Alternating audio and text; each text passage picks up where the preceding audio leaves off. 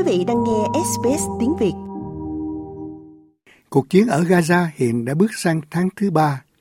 Giới chức y tế Gaza cho biết khoảng 18.000 người được xác nhận là đã thiệt mạng và 49.500 người bị thương trong các cuộc không kích của Israel, với hàng ngàn người khác mất tích và được cho là đã chết dưới đống đổ nát. Còn số này không còn bao gồm số liệu từ các khu vực phía bắc của khu vực ngoài tầm với của xe cứu thương và nơi các bệnh viện đã ngừng hoạt động.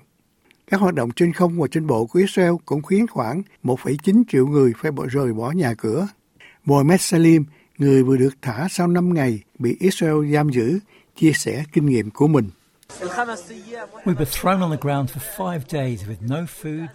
Chúng tôi bị ném xuống đất trong 5 ngày mà không có thức ăn, không nước uống, bị tra tấn 24 giờ mỗi ngày. Họ đánh chúng tôi bằng bắn súng vào lưng, đánh gãy lưng chúng tôi. Họ còn đá tôi bằng giày vào ngực, đầu và chân.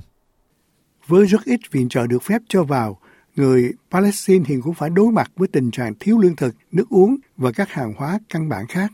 Tổ chức Y tế Thế giới WHO nói rằng tác động của các cuộc oanh tạc của Israel vào giải Gaza là thảm họa đối với khả năng chăm sóc y tế của khu vực, trong khi tạo điều kiện lý, lý tưởng cho sự lây lan của các căn bệnh chết người. Một kiến nghị đang được WHO xem xét do các nước Afghanistan, Morocco, Qatar và Yemen đề nghị, theo đó yêu cầu việc thông qua cho nhân viên y tế và vật tư cùng nhiệm vụ của họ với tổ chức bảo đảm tài trợ để xây dựng lại bệnh viện. Tuy nhiên, Tổng giám đốc WHO Tedros Adhanom Ghebreyesus nói rằng tổ chức này sẽ không thể đạt được mục tiêu nếu không có lệnh ngừng bắn. Ngừng bắn là cách duy nhất để thực sự bảo vệ và tăng cường vấn đề y tế cho người dân Gaza. Tôi vô cùng lấy làm tiếc rằng Hội đồng Bảo an đã không thể thông qua nghị quyết về một lệnh ngừng bắn như vậy vào thứ Sáu tuần trước. Hệ thống y tế của Gaza đang ngã quỵ và sụp đổ. Chỉ có 14 trong số 36 bệnh viện ban đầu còn hoạt động được một phần. Trong đó một số cuộc biểu tình diễn ra trên khắp thế giới thể hiện sự ủng hộ đối với cả hai bên của cuộc xung đột. Tại Úc, hàng chục ngàn người ủng hộ Palestine đã tập hợp khắp các thành phố trong tuần thứ 9 kêu gọi chấm dứt các cuộc quanh đạt trên bộ và trên không của Israel vào Gaza. Tại Sydney, nhà hoạt động Palestine là ông Seth Fayyad đề nghị Điều này không có gì mới cả. Đây là một phần của sự chiếm đóng quân sự tàn bạo kéo dài hàng thập niên mà người dân Palestine đã phải chịu đựng. Cho đến khi luật pháp quốc tế được áp dụng, cho đến khi Liên Hợp Quốc và các cơ quan quốc tế khác cùng nhau gây thêm áp lực lên Israel, thì chúng tôi sẽ biểu tình cho đến bao giờ có thể. Tại Melbourne, hàng ngàn người ủng hộ đã tập trung giữa một biển cờ Palestine ở trung tâm thành phố. Trong đó, các thành viên của cộng đồng Do Thái cũng đã tụ tập để yêu cầu thả các con tin bị Hamas bắt giữ.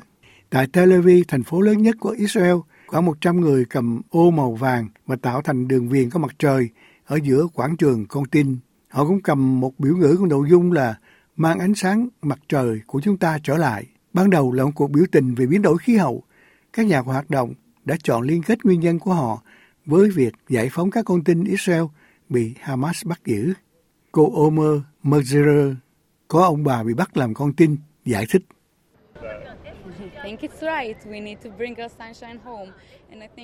Tôi nghĩ điều đó là đúng. Chúng ta cần mang ánh nắng mặt trời về nhà, tức là những con tin được thả về. Tôi còn nghĩ nhiều hơn thế. Tôi muốn mang lại cho họ ánh nắng mặt trời, bởi vì họ không có bất kỳ ánh nắng mặt trời nào ngay bây giờ. Những người khác quyết định đi bộ cùng nhau để kêu gọi chấm dứt giao tranh.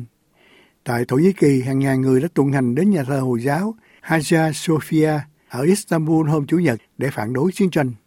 Các giáo sĩ Do Thái từ nhóm Do Thái chính thống Neture Karta đã tham gia cuộc biểu tình do các tổ chức phi chính phủ NGO của Hồi giáo lớn ở địa phương tổ chức. Ông David Feldman, một trưởng lão Do Thái từ nhóm nói trên đến từ New York cho biết Thật không may chúng ta đang chứng kiến nhiều tuần và nhiều thập niên của một chu kỳ đổ máu bất tận, nơi mọi người đều phải hứng chịu.